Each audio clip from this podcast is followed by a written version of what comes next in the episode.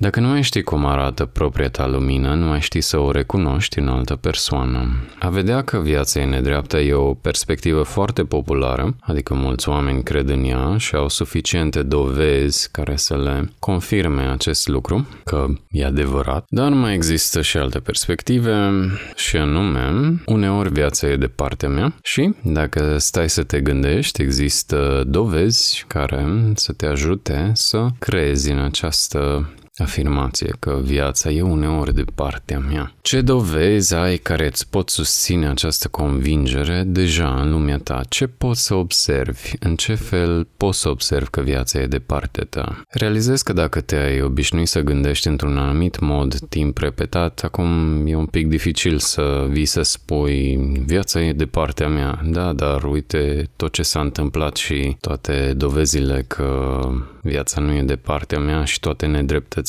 Anumite lucruri sunt dificile, anumite lucruri se întâmplă, nu ai ce să le faci, nu țin de tine, nu sunt sub controlul tău. Anumite lucruri vin cu un motiv, pleacă și rămâne amintirea lor, rămâne amintirea ce am făcut, amintirea ce au făcut alții, rămâne amintirea. Nu mai rămâne realitatea, rămâne doar o amintire, rămâne o poveste. Și pe măsură ce trece timpul, acea poveste se distorsionează din ce în ce mai mult. Pentru că e o poveste, e stocată în minte, e stocată ca și rețele neuronale sau cum stochează creierul amintirile, ceea ce e sigur e că nu rămâne adevărul, rămâne doar o amintire. Poate unul dintre cele mai dificile lucruri de făcut este să nu luăm la modul personal ceea ce se întâmplă. Să nu o facem despre noi, să nu o facem parte din greșelile noastre și motivele pentru care ne judecăm că am fost imperfecți. Când luăm o întâmplare și o transformăm în ceva ce e despre noi, o facem să fie personală, o facem să fie importantă, îi dăm importanță.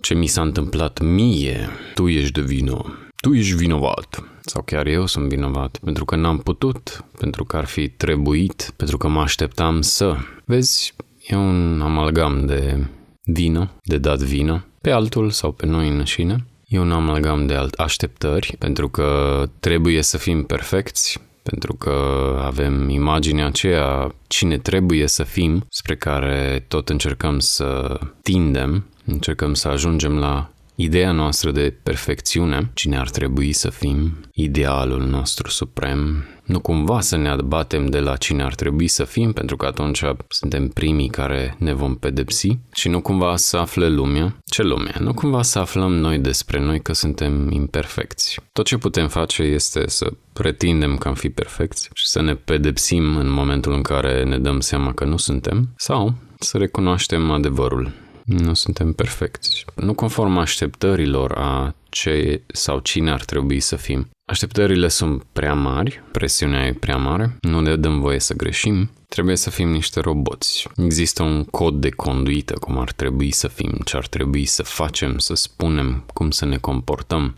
Nu pot să spun că sunt întotdeauna fericit cu ce mi oferă viața, dar ce știu sigur e că în momentul în care încep să am încredere și cât de cât să, să rămân cu mintea deschisă că poate ce se întâmplă e spre binele meu, poate că lucrurile se așează ca niște piese de puzzle, adică ceva undeva la un moment dat trebuie să se întâmple și are nevoie ca piesele de puzzle să se așeze într-un anumit fel. Deci trebuie să se întâmple ceva, un eveniment în viața mea. Poate nu e despre mine. Nu știu dacă are sens tot ce spun eu aici. Nevoia de a avea dreptate e un bolovan mare, pentru că vine din ego, vine din acea imagine de sine, din cine cred eu că sunt, din cine crezi tu că ești sau cine crezi că ar trebui să fii. Nevoia de a avea dreptate vine din ego. Cine sunt eu? Eu am dreptate. Eu și numai eu. Nimeni altcineva nu are dreptate. Ți-am spus că am avut dreptate. Dar cum am putea avea dreptate când suntem 8 miliarde, jumătate de visători pe aceeași planetă și susținem că doar unul are dreptate. Suntem 8 miliarde de visători. Fiecare își visează realitatea într-o existență. Există realitatea, adică ce e palpabil, oamenii, corpurile care par fizice, clădirile și există visul, care le dă sens. Identitatea, aceasta este o casă, aceasta este o instituție, acesta este un om important. E un vis, e o poveste în care credem. Uite un exercițiu pentru tine. E cel mai tare exercițiu dintre toate, cu cel mai mare impact, așa a fost pentru mine. Te duci frumușel în fața oglinzii, te privești în ochi și îți spui, privindu-te în ochi, astăzi ești de ajuns. Astăzi îmi ești suficientă. Suficient, suficientă. Astăzi îmi place de tine. Dar te privești în ochi tot timpul. Astăzi te iubesc. Și s-ar putea să nu crezi când îți spui aceste lucruri. S-ar putea să-ți vină tot felul de gânduri între timp. E foarte bine. Toate gândurile care sunt împotriva afirmației respective, care îți vin atunci când te privești în ochi și încerci să-ți spui că ții la tine, că ești de ajuns, că te iubești, alea sunt gândurile care stau între tine și convingerea aceasta pe care vrei să o implementezi. Mă gândesc că vrei să-ți placă de tine, mă gândesc că vrei să te iubești, mă gândesc că vrei să fii de ajuns pentru tine dar prima dată trebuie să vezi ce nu te lasă. Așa că hai, fă exercițiul ăsta. Te privești în ochi și îți spui Astăzi îmi place de tine. Și aștepți. Dacă ai spus-o din adevăr, chiar să o simți, să o crezi, ceva din tine va răspunde. O emoție va fi acolo, îți va răspunde.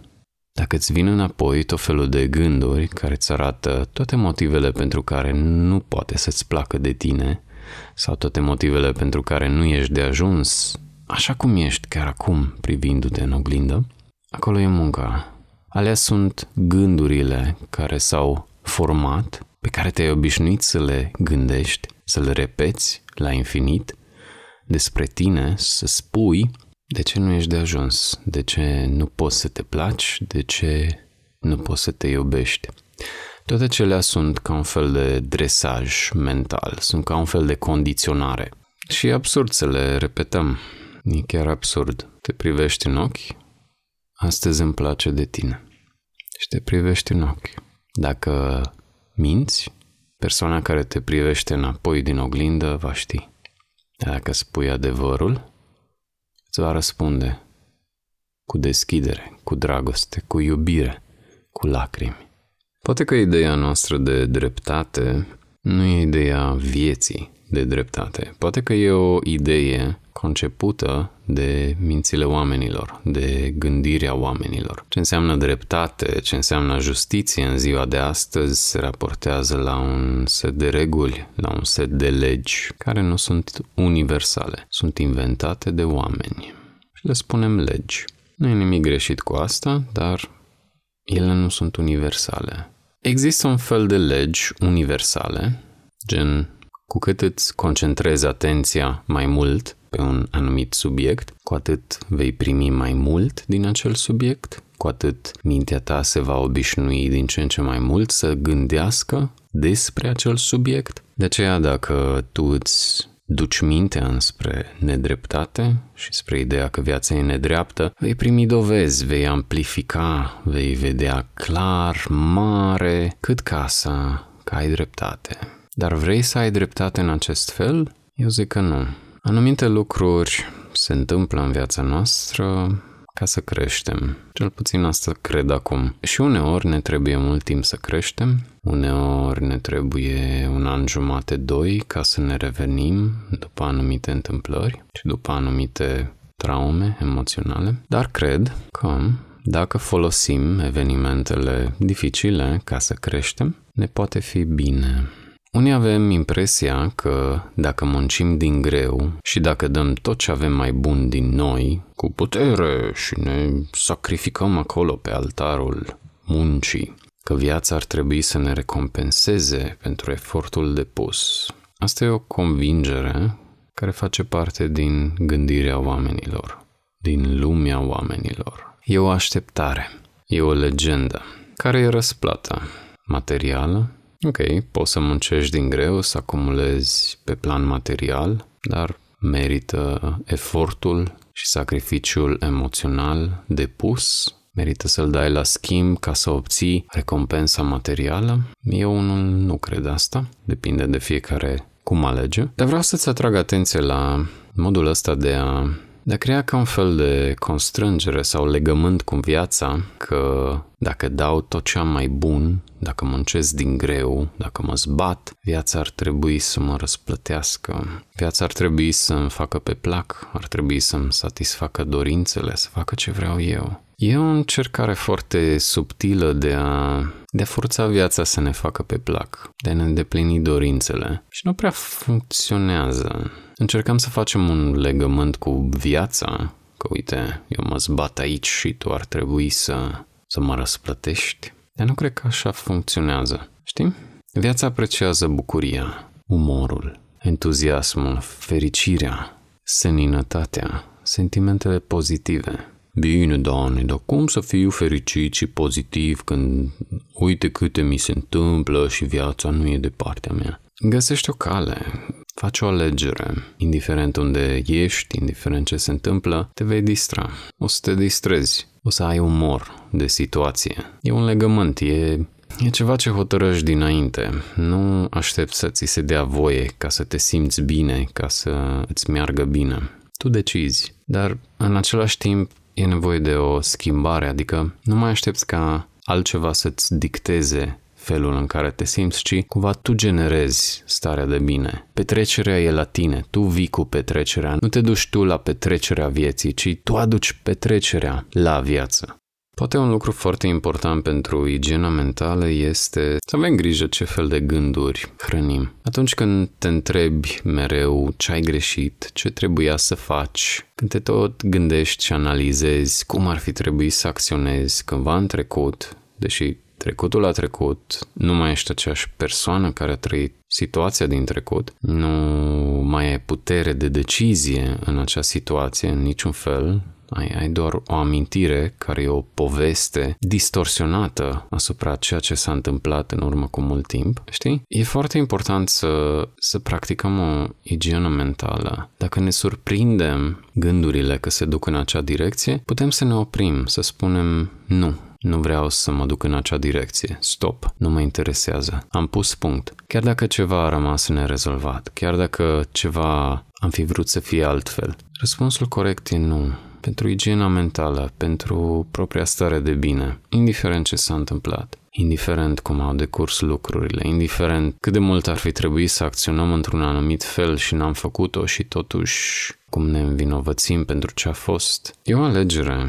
să spui nu. S-a întâmplat ce s-a întâmplat, dar am pedepsit suficient. Mi-a ajuns. E suficient. Aleg să-mi văd părțile bune. Aleg să fac schimbări pozitive. Aleg să-mi pese de mine, aleg să mă iubesc, aleg să am o părere bună despre mine, aleg să mă pun pe primul loc, aleg să-mi creez timp și spațiu pentru mine și numai pentru mine. Aleg să mă privesc cu drag în oglindă, să mă privesc în ochi. Indiferent ce ar fi trebuit să fiu, indiferent ce a crezut cineva despre mine în copilărie că ar fi trebuit să fiu. Sunt aici, mai am XYZ ani pe planetă, ce-ar fi să-i trăiesc frumos, ce-ar fi să mă distrez, ce-ar fi să cultiv emoții pozitive în mine și în jurul meu, ce-ar fi să spun bancuri, ce-ar fi să fac oamenii să râdă, ce-ar fi să să încurajez, ce-ar fi să le vorbesc frumos, ce-ar fi să vorbesc frumos cu și despre mine, cum ar fi să am o părere bună despre mine, cum ar fi să-mi amintesc în primul rând cât de multă valoare am eu pe lumea asta, cât de frumos e ceea ce aduc printre oameni. Nu la job, nu în cadrul ăsta formal, ci acolo că mă întâlnesc cu oamenii la o cafea, la o poveste. E o alegere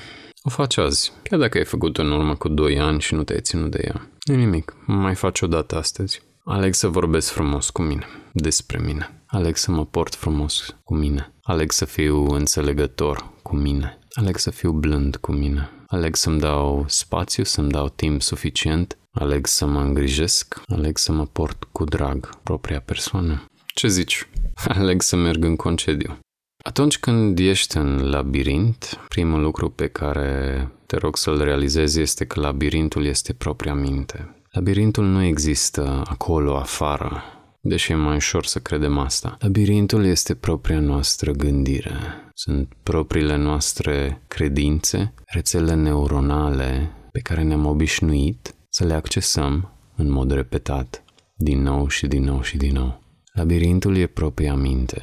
Și ieșirea din labirint este ieșirea din propria minte adică ieșirea din propriul nostru adevăr, ieșirea din ceea ce credem noi că e adevărat, scepticismul, deschiderea către noi moduri de gândire. Ieșirea din labirint sunt ideile noi, flexibilitatea, îndoiala față de ceea ce știm sigur că așa e și că așa trebuie, deschiderea alte culturi, alte civilizații, există atât de multe moduri de a gândi, există atâtea gânduri pe care niciunul dintre noi nu le-a gândit vreodată, dar știm că el există undeva acolo și știm că avem receptorii necesari pentru a putea să-i, să primim acele gânduri în capul nostru, să le gândim. Uh, plăcerea de a gândi ceva nou, ceva proaspăt, ceva nemai gândit, nemai văzut, nemai întâlnit. Uf, câtă satisfacție e când ai idei noi, faci conexiuni noi, când vezi potențial nou, posibilități noi, noi direcții, noi căi, entuziasmul acela care apare când faci click. Ah, nu m-am gândit niciodată la asta. Wow, ce idee bună! Uite câte posibilități îmi deschide, uite în câte direcții pot să merg doar pentru că mi-am dat voie să gândesc asta. Moduri noi de gândire există, trebuie doar să creăm un pic de spațiu pentru noi înșine, să receptăm aceste gânduri, să vedem cum se simte atunci când gândim ceva diferit, ceva nou, ceva interesant, ceva ce n-am mai gândit până acum, ceva ce ne aduce bucurie. Un alt element de igienă mentală este și noul. Uite, azi, de exemplu, m-am dus într-o cafenea în care nu merg foarte des. Deja frecventasem atât de des cele trei cafenele principale în care mă duc, încât parcă și mintea mea începuse să gândească aceleași lucruri de fiecare dată când ajungeam acolo. Și astăzi m-am dus într-o cafenea diferită. Și a fost bine. Și am simțit mult mai deschis și am avut acces la idei noi, la, la lucruri noi. Și la un show de ghimbir care a fost o adevărată provocare. Dar știi ce zic? Că faci aceleași lucruri, te duci în aceleași locuri, te întâlnești cu același, aceiași oameni, urmărești aceleași programe, mintea ta se obișnuiește cu un circuit mental. Se creează un labirint, a? în care ai impresia că nu mai e cale de ieșire. Dar este. Pur și simplu trebuie să încetezi să faci aceleași lucruri pe care le făceai până acum. Și cum faci lucrul ăsta? 3-4 zile, ce-ar fi să ții un fel de mini-jurnal sau evidență a unde te-ai dus, cu cine ai vorbit, ce ai urmărit, ca un fel de povestea ta de viață pe alea 3-4 zile. Și îți garantez că la sfârșitul acelor zile vei vedea exact de ce te simți, cum te simți, de ce te simți în labirint. Dacă faci lucruri în mod repetitiv, te vei simți ca în labirint. Ok? Dan Munteanu, over and out, deocamdată.